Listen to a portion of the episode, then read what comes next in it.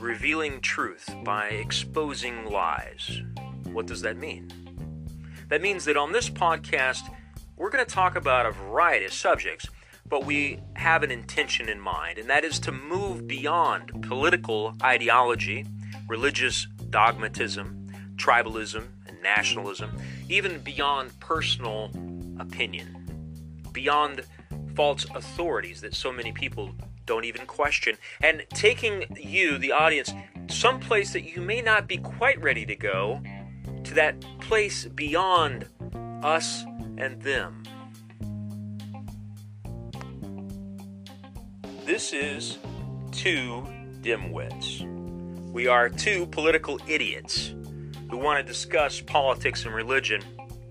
Dwight Hignite on the left, Mark Matthews on the right. Thank you for joining us as we find common ground between the far left and the far right.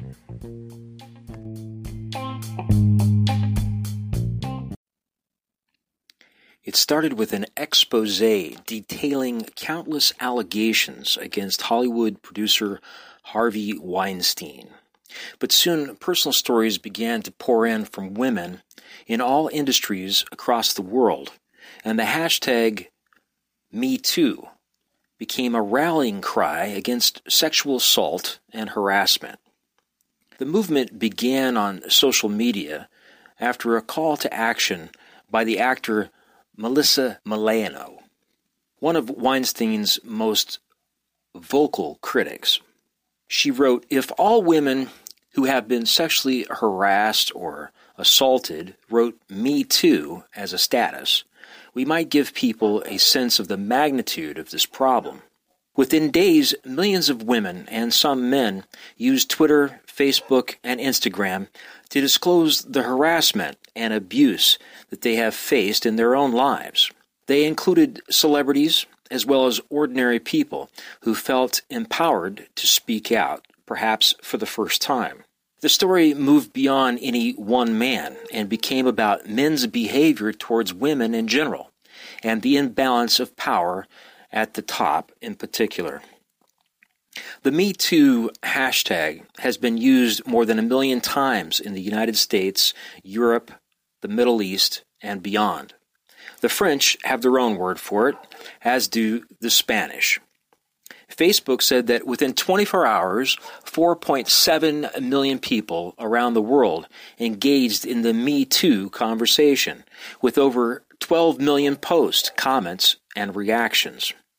It's happened to pretty much every woman you know, one online activist said. I think it is really important that we don't allow this to become a story about one bad guy who did some terrible things because he's a monster and to make it clear that actually it is not just monsters. It happens in every country, every day, to all women. And it's done by friends, colleagues, good guys who care about the environment and children and even feminism, supposedly. Until the internet came along, we just weren't having these kind of conversations about what it's like to be a woman, what it's like to walk down the street and be harassed with catcalls. We didn't know about the idea of everyday sexism. the movement is part of a string of hashtags and methods used by women to highlight harassment. The Weinstein revelations also came on the anniversary of the leaked 2005 Access Hollywood tape, in which Donald Trump bragged about kissing and touching women because, quote, when you're a star, they let you do it, unquote. So, uh, we're going to talk about this. And uh, it has been talked about quite a bit, but on Twitter, you're limited to 140 characters, and I don't think these women can really express their stories or give them justice in that short of span of time. Um, still, there is hope that this hashtag will bring about some form of healing.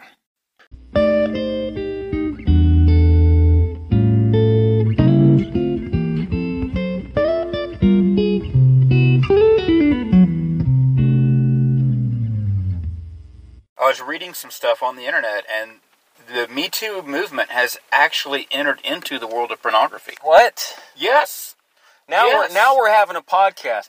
This was boring, Yeah. and now it's not. Now we're talking about sex and porn. oh yeah.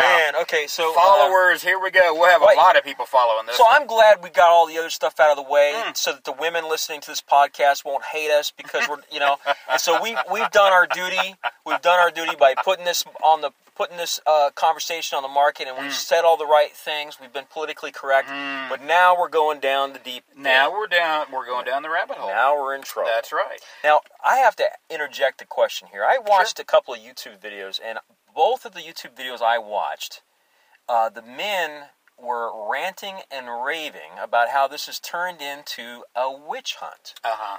Yeah. Well, I tell you, anytime there's a challenge against the status quo, the first step of change is resistance. And I figured that you'd probably bring this up, to be honest with you, Mark. And, and you know, the, the, the conservative view, or the, I won't say conservative because that really doesn't do conservative justice, but the, um, yeah, you haters go for it, but the Trumpian view, because you actually quoted Trump's little audio tape, uh, the Trumpian view is that everything is a witch hunt and these women are just prudes and, uh, you know, this is all made up and this kind of stuff. Um, from my personal experience, and that's the only thing I can talk from, let me tell you something. It is not made up. I deal with the fallout from sexual assault every single day. Now, hold on. I'm gonna have to. I'm gonna have to play devil's advocate here, Sure. because I don't disagree that uh, it's heinous crime, criminal act uh, what this Weinstein character did. I don't know what he did or didn't do, but where there's smoke, there's fire, and that's good enough for me. Yeah. All right. So I think that you know we. I remember the Thomas uh, when Thomas. What was it? The Supreme Court Justice Clarence Thomas. Clarence Thomas. Oh, and yes. uh, who was it? Anita Hill. Anita Hill, Yeah, yeah. remember back, in the, nineties when we were in high school? Mhm. Yeah, and so I felt then that uh, this was a dynamic that was waiting to explode in the future Mhm. because um, the, all the dynamics that we're talking about were present in that situation. Mm-hmm. That's and right. So there were you've had women, but let's dig deeper into this now. I'm let's go back and relive some history. Let's Okay. let's because the the woman who started the Me Too movement Mm-hmm. actually is a black woman. Yes. Uh, she put- uh, Burks, I believe. Burke, yeah, yeah. Burke, yeah. Yeah, and uh, so Mrs. Burke put that on the marketplace of ideas uh, several years Back before in the 2006. right before the Bernstein, and she said that the Me Too movement that she sees now is almost unrecognizable. I think she was trying to start a Me Too movement that was primarily focused on African American women Mhm. and especially the uh, the disenfranchised ones, the poor, Right. the, the lower class African American women that had no no one to speak for them, basically. Right, and that's a whole. That seems to be a whole other issue, and it's a legitimate uh, issue. And it, but what I'm going to say about it is that uh, when you get white people involved, they don't really understand the African American experience. Sure. And so what? But they want to share in this uh, activity. So what they bring to the table is the pain that they're familiar with, and the Mm-hmm. pain they're familiar with is sexual harassment. So they want to mix and commingle these things and Well- say, "I suffer too." You know, I've been sexually Yeah, harassed. Well, And there's sexual harassment and there's sexual assault. What I'm saying is that the people involved in the Me Too movement from the beginning, before it became Harry Weinstein, was about powerless people trying to regain some power. And when the white women got involved, their idea of uh, trying to extend it's not about sex, it's about power. That okay, was actually I'm glad you said that because that was my next statement was this is the the idea of sexual assault and the idea of sexual harassment regardless of what color you are, regardless of how much money you have, it's not about sex, it's about power. Right, but coming out and putting yourself on the market and selling yourself as a victim to the whole world is also about trying to leverage your victimhood into some kind of power. Absolutely. And so that's what we're talking about here. Yeah, Now, and, and why shouldn't they? Their power has been taken away from them by a uh, by a man who has belittled them, has dehumanized them, Mhm. and has oftentimes uh, used them against their will as some sort of a Mhm. tool of gratification. So these women that that and and, and ladies, I I'm going to tell you right now, I'm not speaking for you because I know what I've read, I know what I've heard, but I have not lived what some of you have lived through, okay? But it seems that their power has been taken away, so why shouldn't they look for some way to regain that power? Think about how many actresses and how many people Harvey Weinstein, and it's not about Harvey Weinstein, this is a systemic problem. He just happens to be the famous guy that gets that becomes a symbol of the movement. Think about how many how many actresses uh, that um, he assaulted and how many he harassed and, and how many of them had been belittled and had their power and their dignity taken away from them. Well, Why shouldn't they be allowed to regain their power? It's not about old Harvey, and but he. But let's look at him. You, as you just Sure. said, he was in a position of power. Yes. Okay. So what? There's. I think we can divide this whole question into different camps. Okay. You've got um, the original intent of the African American experience. Then, then there, then there came the liberal white women and their Mm-hmm. thing, and, and I think that's where the witch hunt started. And then you have. Um, Please don't say witch hunt. It reminds me of Trump. Freaks me out. Go ahead. oh, okay. well, I mean, w- if you go back in history, there were such a thing as a witch hunt. I- I People know, did I- have the Scarlet Letter. That's Yes. a real thing. Yes, I'm okay, joking, I'm so joking. the thing is that, but you also need to subdivide this into the kinds of cases. I mean, there, I think there's three levels. You have positions of power. Okay, like um, the bo- Bill Cosby. He was he- Yes. he, took advantage of women, and- Absolutely. and, that they thought of him as a mentor that was going to help their career. Exactly. and he drugged them, and Yes, and, and and raped them. they wake up the next morning wondering what happened. 50 some women. Yeah. It- it- that's horrible. Mm-hmm. Okay, so you have these cases like Weinstein and others who are in positions of power. And at, at the beginning of the segment, I talked about the European Union because that's a powerful body Yeah. of, you know, uh, it's an administrative body that they. And so I'm sure that there's some. The woman wrote a. She has a book. She has 80 cases of sexual harassment that were happened by her coworkers in the European. Okay, and, and this is people in power. And that's that's what I'm saying is Well- you've got one stratosphere at one level it's people with power abusing that power and then below that you have like college kids drunk and, and, and not knowing uh, much about how to have Okay. a relationship Okay, that's a whole different let's, thing Let's separate this though. The thing, and I agree with you on that to a certain extent. To a certain extent, but here's the deal. Mm-hmm. You know, the idea of power is just not relegated to powerful people. There's a strata of power in day-to-day life. Sure. Um, I work at a school. My boss has power over me. right Um, the teachers have power over the students. right The the students think I have authority over them, and I have no authority over them. And they feel really relieved when I actually tell them that, and it really helps our relationship. But power is not. This isn't just this Me Too movement is not just reserved for the rich and famous and the powerful people, uh, because that we think of as powerful that we think yeah because you're, you're, what you're saying and I agree is that uh, there's stratus people have status uh, and that's a power position yeah it's the all- hierarchy that yeah, you know and, you talk about and that comes at all levels of society, and, Mhm. and so you can have it on your job. Your- Your, Absolutely. your, boss could be the most powerful person in the world. or at home, Yeah. or in school, Right. or among your friends. It, it- there's a power strata. Oh, the thing is, I'm very sensitive to women being in that position where they are, uh, where a man can take advantage of them. Okay, I'm very sensitive to that, um, and I'm very sympathetic to that. Mm-hmm. I've never in my life been in a position of power over, you know, where I could, uh, you know, manipulate or try to um, take advantage of a woman Yeah. because I had some power over her. I've never been in that position Neither have I. and I wouldn't really want to be. I, the, the idea of having that kind of power is distasteful to me in the first place. Mm-hmm. But you know that's just the way I am, and that's why I don't make uh, you know more money than I do because I you know I'm not out there. I, I, I have the same problem when it comes to selling some product that I think somebody doesn't need. I'm standing in a Walmart trying to tell somebody that hey hey uh, why don't you get this uh, um, you know satellite TV and they're like I don't need it. I'm like yeah you're right you don't need it.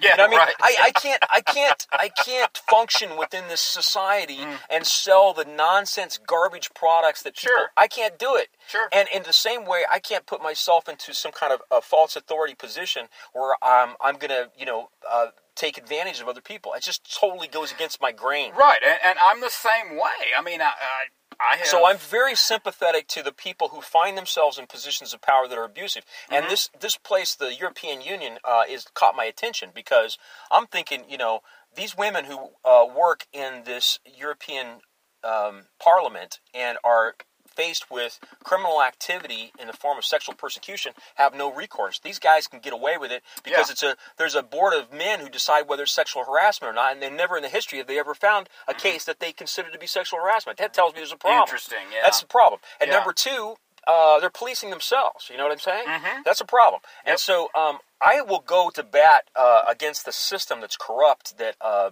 that allows kinds of abuses of people like that. Mm-hmm. Now, but I see this issue, uh, but I divide. I think where I, you and I probably may part company, or Mm. where I'm going to get myself in trouble in hot water with, when, is when it talk when it comes to like college age girls uh, claiming that the college guy from the frat house that they met the night before and got drunk with and slept with that he raped them. I'm like, Okay. that's a whole different thing. Okay. Okay, you're responsible for your behavior. Look, the it's, the answer to that problem is don't drink. Sure. Okay, how many of these problems, uh, when we talk about rape, uh, so-called rape on college campus, how many of them are drug, uh, alcohol related? I would say the vast majority of them. But here's here's All of them. yeah. Here's where I here's where I want to I want to I want to talk about this a little bit. Look right at- now, All right. we've been focusing on women. Yeah. Okay, we're, we're talking about we've been talking about the, the, the victims. Right. Okay. Uh, I think what and again, you know, we're talking about big ideas and this, you know, and, and this is the purpose of our podcast. We're Yeah. going to find common ground here Okay. in a little bit, but but what I think is lacking in this entire conversation about Me Too, I Mm-hmm. think actually you and I are in quite a bit of agreement on you know standing up for the woman who's been harassed and the woman who's been victimized. I, I agree. We're in agreement. I'm against any people. any any type of abuse of power over Right. anyone. Yeah, that's Uh, right. Yeah. Yeah. Now, here's the thing. So, when you are growing up in our culture, it's not very long. As soon as you start getting some hormones, you start finding pornography.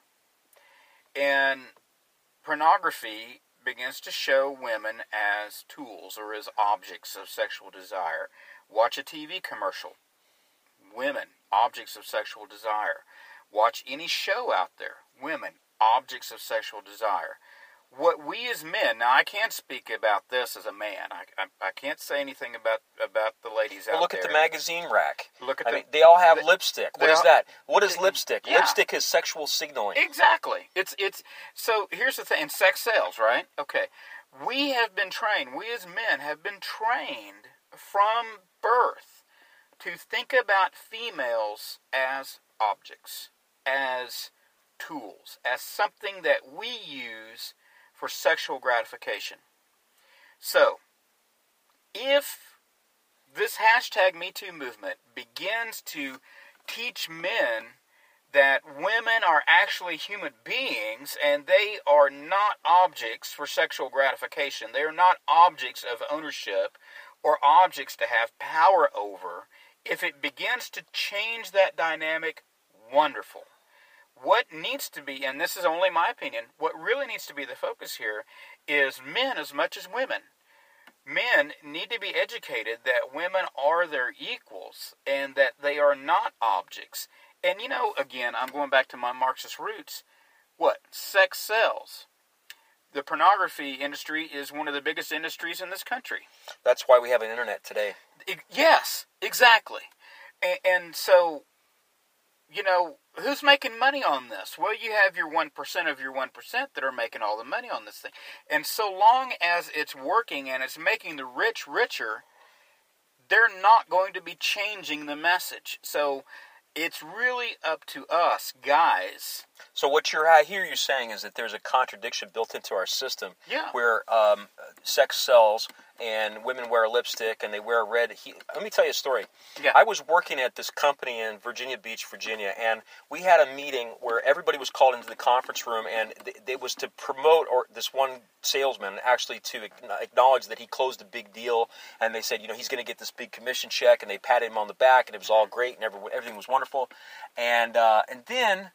Um, it was time to go home, and I, I went down to the parking lot, and then I realized I left my coat back in the office. So I went back in, went through security, went upstairs, And do you know that this guy was being escorted out of the building by security? They were putting all his belongings into a into a brown box. You know how they do? They give you the little Yeah. cardboard box, and he Yeah. had all his stuff. And he was this dude was fired immediately after that meeting. He's not going to get his commission check. That was a lie. The whole thing. Okay. Huh. The reason he was getting fired is because he told this 18 year old girl who had been working there a month or two that she had sexy shoes.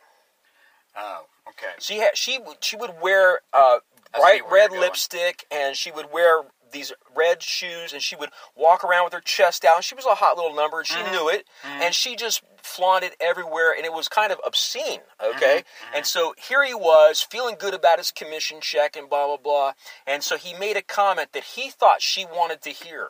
Uh-huh. That, and that was because he was feeling at the top of his game. Uh huh. You know, he just Uh-huh. made his commission. Sure. He's feeling like a man. Mhm. Okay, Mhm. and he wanted her. He she wants a man, obviously by the way she's dressed and Mm-hmm. behaving. She wants a real man. He said, "I'm a real man." So he stepped up to the plate and he said, "Hey, I like those shoes." I don't even think he said sexy. He just said, "I like those shoes," Uh huh. and that was enough for her to go and complain. And he got immediately terminated. Yeah. No hesitation. You're out the door, buddy. No commission check. Pack your stuff. You're gone. That's certainly Okay. a story of overreaction. Well, this is not an uncommon thing.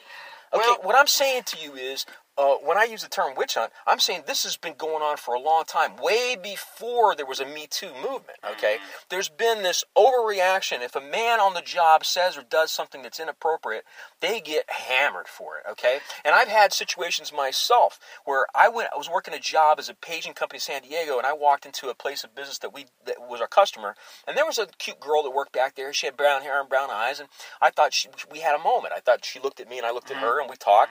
So the next time I came in there, I kind of you know was a little bit more friendly and not flirtatious, but friendly. And I suggested to her uh, that maybe we could get lunch sometime. Uh-huh. Okay, was you asked her out, basically. I asked her out, and there was nothing uh, inappropriate about it. There was nothing that was suggestive in any way. Okay, because I'm a gentleman, I'm careful. All right, and I was a young. I was young. I was probably 20, 21, 22 years old. Uh huh. All right. Well, I get back to the office, and the manager, uh, the owner, says calls me in. And he says, um, he says, Mark, yeah, I need to talk to you in the office. So he came in, I closed the door, and I'm like, oh shit, I'm in trouble. You know what the fuck? And uh, I'm a little bit worried. My heart's going up. And then he tells me, he tells me that this girl complained, Uh huh. and I'm like, what the fuck? Yeah. You know, I mean, I was like, I couldn't believe it. But then he Yeah. didn't. He didn't take it too seriously because he knew my character and he knew me. Uh-huh. But I was floored, man. Uh-huh. And I was like, this is unbelievable. Well, And- yeah, this this is this is a dynamic. But here's the thing: the history. See, when you start talking about this stuff, we, let's go back to power for just a minute. Okay, if you go back and you look through all of history in in Western history, especially in the East, um, males have had power and authority over females for thousands, if not tens of thousands of years. You know, there there's some theory that at one point in time females were actually the dominant gender, and then somehow they lost it and the males took over. I don't know if that's true or not. Only The- in the, the- deep Amazon where Wonder Woman's from. I think Right? she. Yeah. Yeah. Okay, so here's the thing: males have had power. They've had that power for thousands of years, and you know, here's the thing. I'm going to quote one of my favorite philosophers, and this is what he said: "To whom much is given, much is required." So if men are supposedly have this power, that means it falls on us. Yeah, I agree with that. It falls on us. I agree with that. And if there's a misunderstanding, then there's a misunderstanding. But I can guarantee you there's been a lot more women that have been harassed or assaulted than there has been men who have been unjustly fired because of accusations. It's only been in recent times, in very recent times, that men would get fired for something like that. And- And, Absolutely. and that's because the companies have a liability issue. Uh, yeah, and so, you know, again, and boils believe down me, to money. Believe me, they got rid of her too.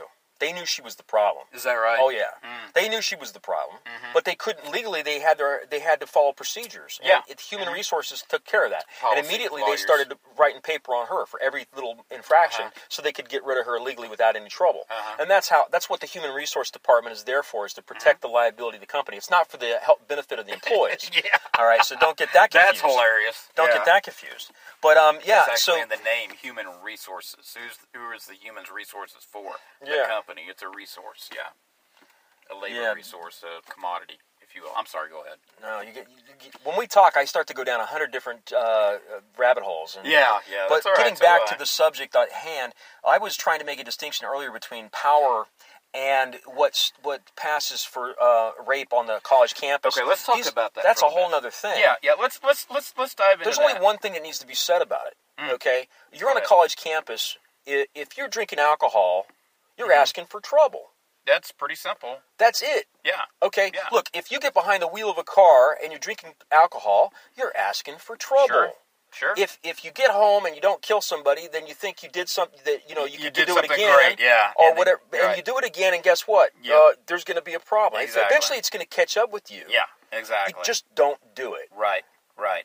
So here's the thing: there's no doubt in my mind that there's going to be occasions on you know college campuses or amongst young people or even old people, you know, where the two of you go out and you get completely wasted, and the next thing you know, you wake up and you know, like Willie Nelson says, you know, you go to bed at at two with a ten and you wake up at ten with a two. That's pretty sexist anyway. I shouldn't have said that. Sorry.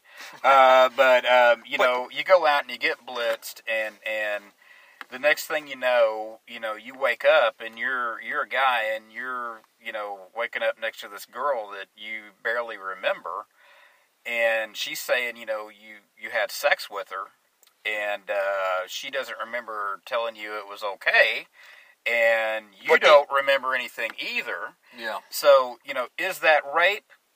I don't know. Let me tell you a story. This happened at uh, a college in California. I'm trying to remember the name of it. I think it was. Uh, it's not Occidental, but it, it might have been. Well, anyway, there was a school out there in California. This was a few years back. I think about 10 or 15, 20 years. And uh, the, the, the same scenario that you just painted came true. But the night before, she had texted him and said, "Do you have condoms?" And he said, "Yes." And then they both were like, "Okay, let's do it." So there's there. That seems to. They ended up in court over this because the um the when she when they woke up the next morning um she had her clothes on and he had his clothes on, but they couldn't remember either one of them what had happened. Right. And she went and told her friends, and um, her friends were like, "Well, you know, he raped you," and so she went ahead and Yeah. uh, accused him of it. Yeah. And this whole they went to the police. The police couldn't get any physical evidence with the swab, Right. that, and they did the whole number. Right. And uh, so there was no evidence of a crime, and Uh-huh. he, he still was uh, lost his. Uh, he, he got kicked out of school and, and lost his job and all this stuff. Mm-hmm. Now the thing is, people could say, well, that wasn't fair. You know, he he didn't commit the crime. He was falsely accused, and blah blah blah. But my thing is, don't drink and drive. Well, here's the thing. It was, and again, Don't, don't drink and drive. I, I don't know if you'll agree with me on that don't this. drink and drive. Yeah, just, just, I know, I'm not. Yeah, obviously. Problem and- solved. Well, just, just let me finish here. Here's the thing. Okay, so they go to bed, you know, or they wake up and they got their clothes on, and she and her friends say, well, you know, he raped you and this kind of stuff, and he doesn't remember what happened, and she doesn't remember what happened. Here's the thing. Because of the history of males having power over females, that young man should have been responsible for not getting so drunk that he didn't remember what he was doing with a female. right. He the, He should have been responsible. he should have been raised. He should have been raised better than that. Number He should one. have been raised better than that. he obviously was being influenced by his friends as she was. Mhm. So there's guilt on both sides here. Right. And you know, when, as you said earlier, and I agree, that the responsibility falls on the man. Our job is to be the leader in a relationship, and that what it means to be a leader is to be worthy of respect. Okay, you can't lead somebody who doesn't respect you. And how can you? res- How are they going to respect you when you're leading them into the bedroom when you're drunk right, right. or when they're drunk? yeah, a- I mean- a- as far as our job as males to be a leader in the relationship, I don't know. I take a little bit of point on that. I, I take it as my responsibility to lead, period. It- now, it- whether the woman wants to follow is her business. okay? Well, in a in a relationship, if in a casual relationship, and we're not talking about marriage here, we're talking about you know uh, uh, casual sex, or we're talking about two people meeting up at a bar or something. It's the male's responsibility to know what he's doing. That's what it means to lead. That's what I'm saying. Oh, okay. All right, okay. I'll go with you I'm there. not. When I say lead, I don't mean put a gun to somebody's head and tell them what to okay, do. I thought you were going I'm with saying the women lead by example. You have to take responsibility. Look, the, uh, women are concerned. This is biologically how women are uh, their function, and, and, and, there's exceptions to every rule. But the thing is, they're concerned more about what's going. on. Like you take your wife for example. She's mm-hmm. more concerned about her family, what's going on, and she's not so interested in talking about politics and religion. That's that's why she thinks that. she's we're a couple of idiots. right. You know? That's exactly right. But so what? And, and that. And, but she's doing her role, yes. and that's important and essential. Mm-hmm. And so, but because she's doing that role, that frees you up to do what you what you naturally need to do, and what you naturally need to do is survey the horizon on the Serengeti, look for the lion on the distance, yeah. be prepared for the trouble that's coming down the road. Right? Yeah. Can How, you can you call her and tell her that later on? but that's we're big picture. We're big yeah, picture. we're big picture. I, I I knew a guy. He was a deacon at church, and he said, you know, his wife takes care of the minor things, and he mm. takes care of the really important things. You know, his wife pays the bills, pays the rent, fixes dinner, you know, buys the groceries, puts gas in the car, and and and those are the minor things. He takes care of the important things, like you know how the president's doing, and uh, you know. Uh, you know how Europe is over there and that kind of stuff, and I thought that was kind of hilarious. Uh, yeah, like he takes care. He, he, takes care of what's imp- the really important, really stuff. important stuff. He down takes at the Moose Lodge. Yeah, exactly. yeah. So the, the yeah uh, down at the Moose Lodge. Okay, so yeah. so to to get back on uh, the uh, the college campus type thing, the what makes this thing so complicated is the idea of sex sexual drives. Men are not the only ones with a sexual drive. Women also have a sexual drive.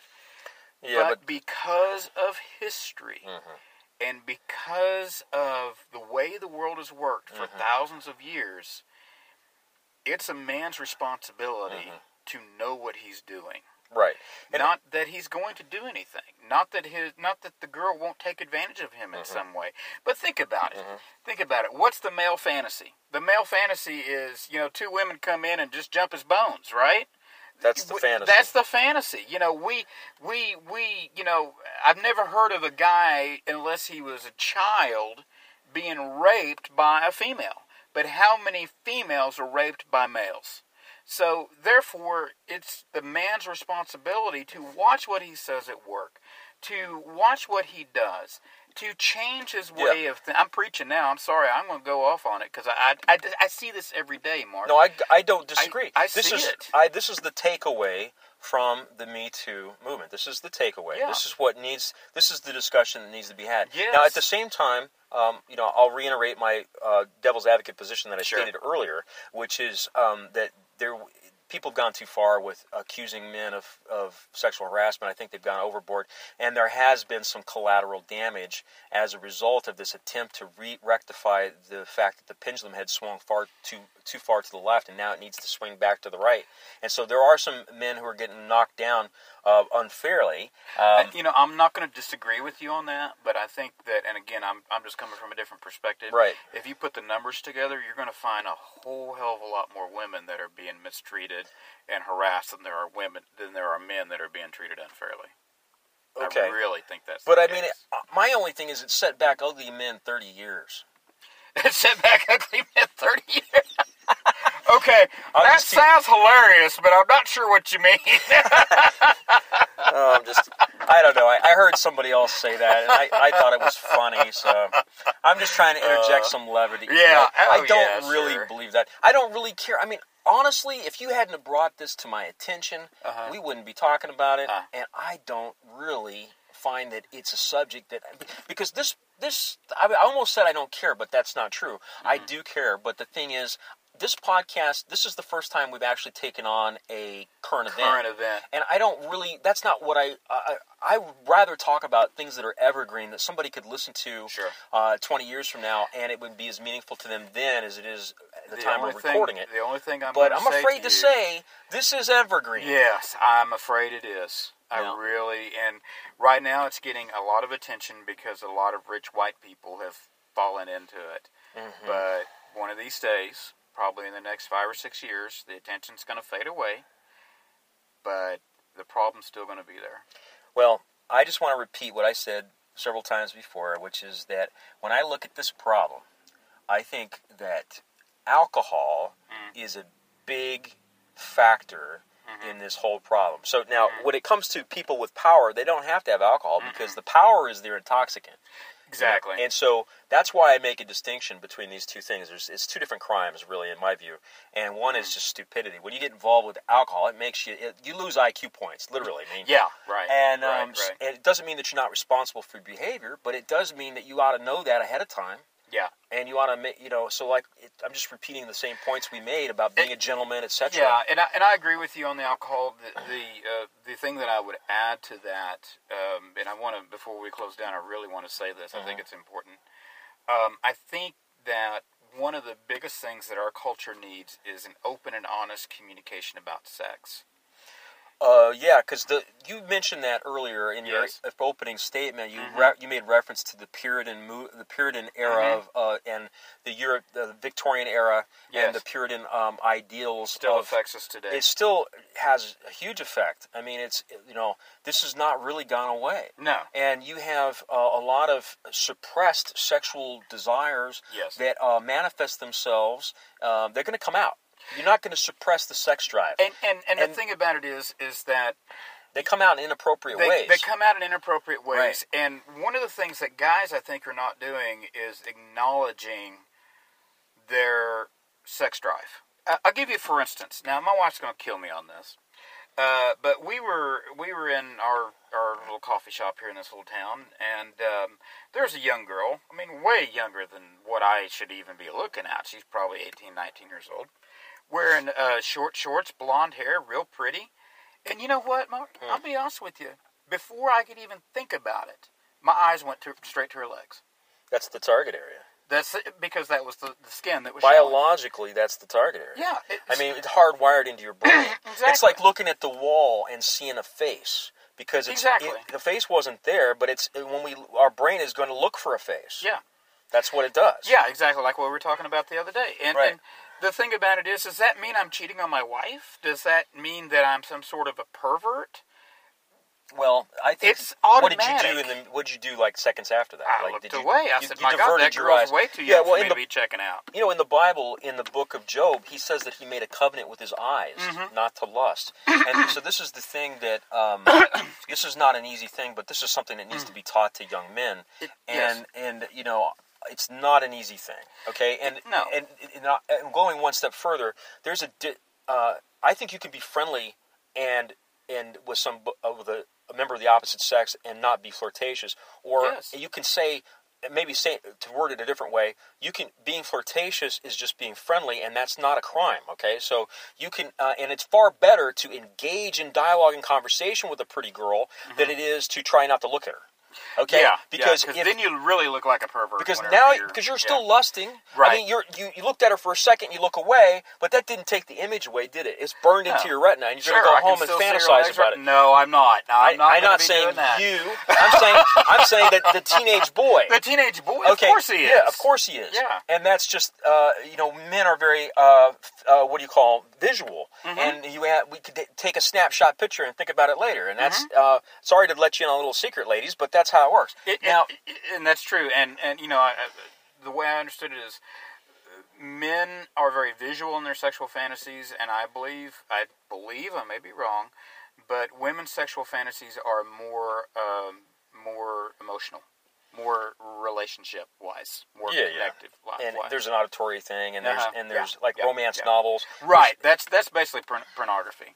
Yeah, I mean, there's romance. There's themes that you find within romance Mm-hmm. novels, and these are themes that are, that uh, the women respond to. Mm-hmm. Okay, but um, somebody explained it to me one one way. and Said that uh, women are like a uh, are like a tea kettle. You have to put them on the fire and get them warm before the before the uh, the water will boil. But but um, but men are, Oh boy. Okay. But uh, men leave are- your comments Hold in on. the section below. no no no. I knew we were going to you only heard half the story. Oh, okay. men are men are like microwaves. We're instantly ready to go. Yeah, Okay. So there's the difference is that a microwave is sexual right now. Yeah. Boom. Yep. push the button, he's ready to go. Women, on the other hand, they have to they have to have the romance, they have to have the flowers, they have to have the lights, they have to the mood has to be right. So To you have to it- nurture them. To put it more concisely, I'm going to quote Billy Crystal from City Slickers. Okay. He said, Women need a reason to have sex. Men just need a place. yeah, I mean that's that's what it comes down But, to. You know, that's not really true, but that's that's an overstatement about sexual behavior and sexual thoughts between the genders, and there needs to be a real conversation. There's also social pressures and such because you know girls will often, especially white girls, they'll want to get approval from their friends before they date somebody. Ah, you know, because there has to be Yep. social proof. You know, Actually, I see that a lot in, in my job. right? Yeah. It's not Yeah. so much true in minority groups, you know, Mm. and that's why I don't date white women. But okay, because I, I, because I, then I have to get approval from their friends. How, how is that going to happen? That makes it. That's not going to happen.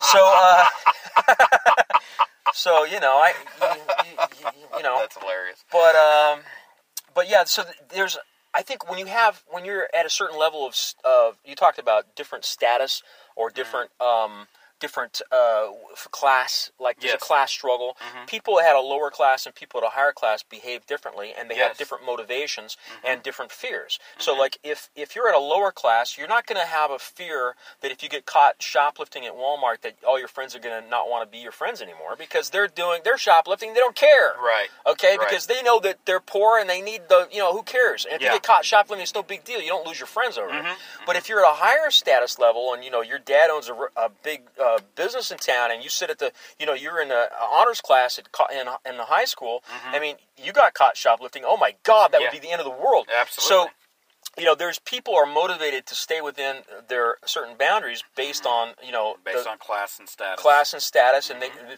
and certain things that would f- make you fall in line uh, for one group doesn't apply to another. Mm-hmm. Absolutely. So you've got some people, and this is one of the reasons why people at a higher class are dating uh, people within their own class structure, and because because of that very reason. Mm-hmm. Yep. But that doesn't mean that they have somehow escaped the threat of uh, being abused sexually, because in that class system, Mm-hmm. Within that class, there's a power structure. right? hmm So, so there's no.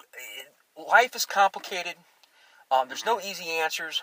But my advice is, if you're going to go to college and drink with your buddies, uh, don't do it in mixed company. Mm. Hang out with your. When we were in high school, And if you do, do it in moderation. when we were in high school, we used to drink and, and Oh, party. Lord. Oh, yes. But it was always the guys. I mean, we never. I did. I don't remember ever being in a situation when there were girls around. if there was girls, and I do remember a few situations where there was girls around, uh, sooner or later somebody was trying to score with them. And uh, there's some things. I wasn't there for that. Yeah, you weren't, but I was. Okay. And I can tell you that, and I'm obviously I'm not going to name any names or say anything about this, but there are some things that I witnessed as a teenager Uh-huh. that would be Cross the line. considered to be sexual assault nowadays. Yeah. Okay. Well, and so yes, to reiterate, there's there's been a long history of abuse towards women, and they um, and the, so what we're seeing with this Me Too movement is a a recalibration of the system. Uh, people want to be able to come out and speak, but I think that when you accuse somebody of uh, you say me too that something happened 10 or 12 13 years ago um, that's kind of too far in the past to be bringing it up i mean Uh, i think Well, now here's the thing. I'm going to disagree with you on that just a little bit, okay? okay Because um, even though, um, let's think about the uh, the Supreme Court judge that got nominated, uh, that had the big controversy. oh yeah we were going to talk about that and we didn't talk about that No, what was his, what was the dude's name? I see. I've already Thomas. forgot. No, it wasn't Thomas. This is this, Oh, this the- guy yeah. lately. yeah the other guy Yeah, and, and of course, is a Trump nominee. And history and, and, repeating itself Yeah, exactly. And this woman comes forward and she says, you know, that, that he he raped her when they were in high school. So, um, okay, let's take the politics out of it. Okay, let's just say that he let's say that he did. No, I'm not. I'm not being political. Let's just, for the sake of argument, let's say that he did. And you know that would have been she's roughly our age, and uh, that would have been thirty some years ago. But I can tell you that trauma stays in the brain for the rest of your life. oh yeah it's a serious thing i mean it does trauma sexual abuse people being raped at a young age affects their entire life Absolutely. I mean, it, it can affect um, you know it, it- let's think of ways in which it would affect you um, um, you can as a consequence of that uh, maybe you force yourself to be overweight the rest of your life because you don't want So people will not be so, attracted. so to people won't be attracted to you. There's That's two- one example. two basic reactions to Mm-hmm. sexual assault or sexual abuse. One is hyposexuality, and Right. the other one is hypersexuality. Hyposexuality is a fear of being uh, not wanting to have sex or a Mm-hmm. fear of sex. Hypersexuality is an overactive Mm-hmm. sexual uh, lifestyle, and people who are hyposexual. When they begin to feel those same sensations, it triggers the amygdala, which is the uh, part of the brain that stores um, fear-based memories, and it triggers them, and they they go into basically a panic attack. Yeah. Um, whereas the ones who are hypersexual, um, what they're doing is reenacting the the assault over and over and over again in some way, some lost way of trying to regain the power that was taken from them. Yeah, you tried to hurt me, but look, I'm surviving, and I'm not going to let this hurt me. And in fact, I'm going to relish it. I'm going to indulge in it. I'm going to engage in it. And so they go to the other extreme. And so that those are two typical reactions. Yes. Now, one thing that never gets talked about really, and um, is how this can bring on um, latent homosexual tendencies too. Because, like, if a child, if a man was to abuse a boy, now that's that's not being talked about. But, no, it's but not. Now it's that's a very con- problem. that's controversial. and That's subject for another podcast as well. But um, you this know, is a frequent occurrence. yes, it is. And and amongst the um, the gay clients that I've had, How many gay Um, men were abused as children? most of them. Okay. Now, is that the cause or something else? I said latent homosexual. tendencies. Right, So, and the reason I say that is because I don't want to make judgments about whether a person is gay or not, and they can define that for themselves. Absolutely. But I do think that you can't ignore the fact that so many people who are identifying themselves as homosexual were abused as children. Absolutely, I have several Okay. gay clients that And face that. So it's a complicated thing. I'm mm-hmm. not making any judgments about why people are gay or not, and not drawing any conclusions. But I'm saying that when we're sitting here talking about Me Too, that subject is not included, is it? They don't. No, it's not. And so that's a huge thing. yes. And you talk about abuse of power. What about ministers and preachers Oh, and my priests? goodness. Absolutely. Yeah. Think about the Catholic Church with Yeah. the uh, with the All the cover-ups Yes. you oh know. my goodness. Yeah. That's uh, That's a whole ball that's a whole other ball of wax. How in the world could that be possible in today's day? See, the thing about it is, is, There's a- is yeah. as long as we don't, if we continue to avoid openly talking about sex and sexual behavior, these things remain hidden, and anything that's hidden continues. And uh, you know, the priesthood celibate. Hmm. I wonder if that had anything to do with it. Where priests are supposed to take a, a an oath of celibacy, Yeah, well, that was. and uh, you know, I mean, that just drew, it drew men to the to the to the priesthood who already had who some dysfunction sexually, sexually, and because and so the the whole Victorian let's not talk about sex is what starts the problem. Absolutely. And then when you tell them that you have to be celibate, that compounds the problem. Absolutely. And then what happens is you can't suppress that sexual desire; it starts to come out. So what Mm-hmm. happens is the teacher at the Catholic school sees one of the feminine boys and you know thinks, "Oh, I'm going to have my way with him," and it's okay because you know he rationalizes it. And Mm-hmm. Yeah, sure. and, and this is what happens Mhm, over and over again. all because you know uh, Jesus. uh, You mentioned Catholic, so here we go. Jesus said, "Whatever is whispered in your ear, proclaim from the rooftop," and we're not doing that because the uh, the subject of sex is a taboo, and you know uh, it, it, it's it's a taboo. But here's the thing: it, it, there's two basic drives to human beings. We only have two instincts. One is preservation of the self. That means if a bus is coming at me, I'm going to get out of the way. I don't even need to think about it. I will do it. Okay? The other one is preservation of the species. And that is an instinct to reproduce. And sex, even if you use it as recreation or enjoyment or a form of intimacy, the basic physical function of sex is to produce an offspring.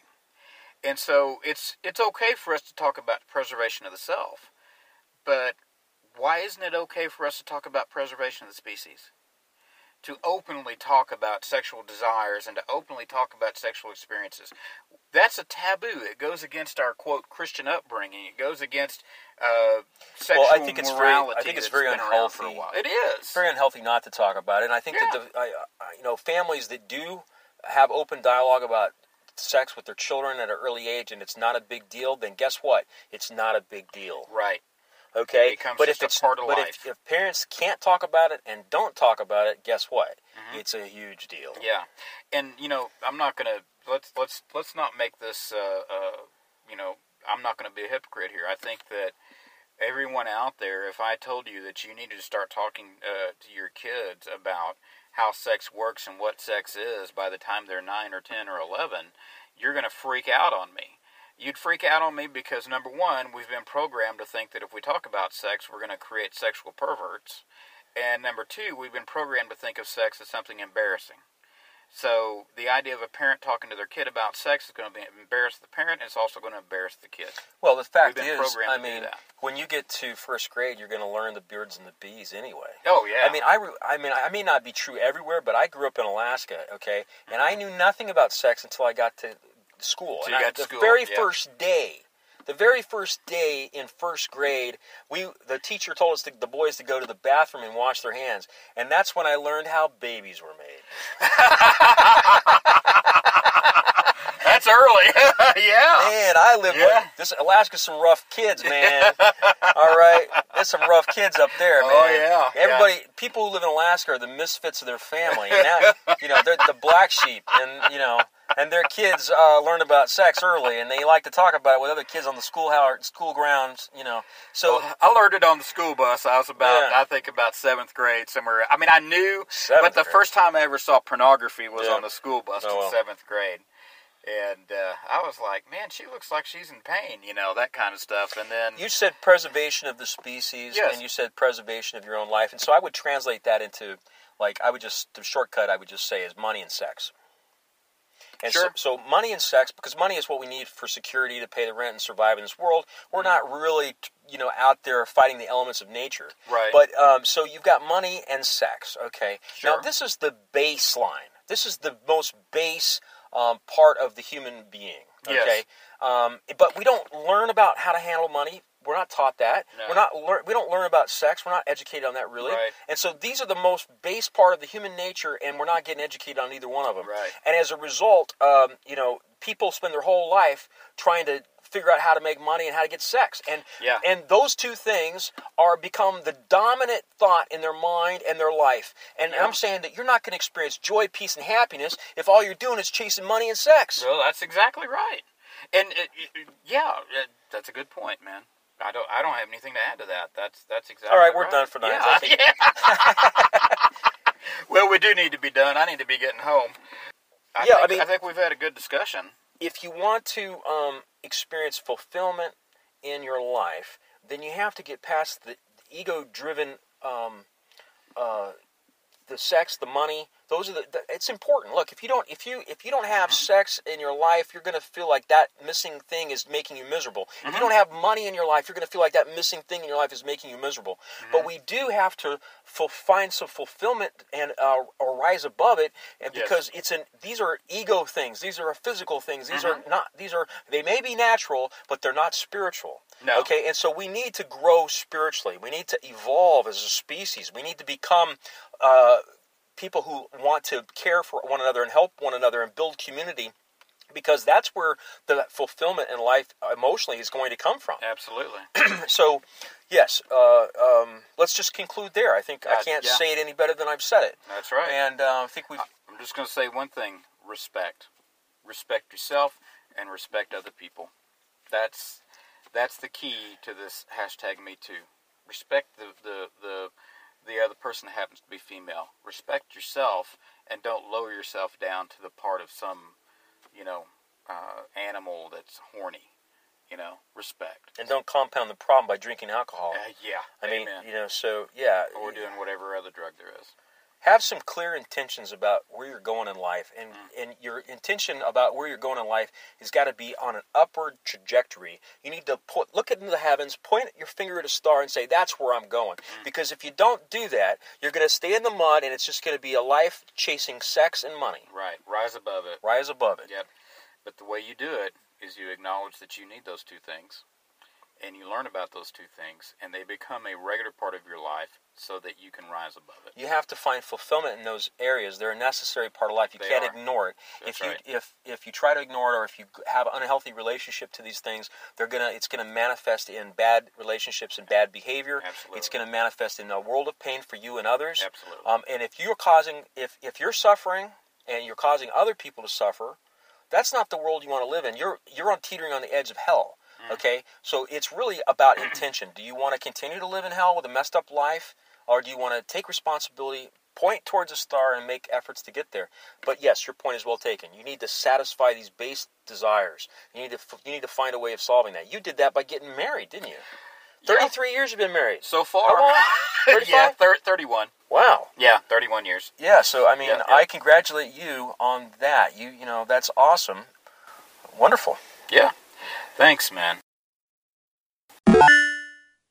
The podcast you just heard was made using Anchor. Ever thought about making your own podcast? Anchor makes it really easy for anyone to get started.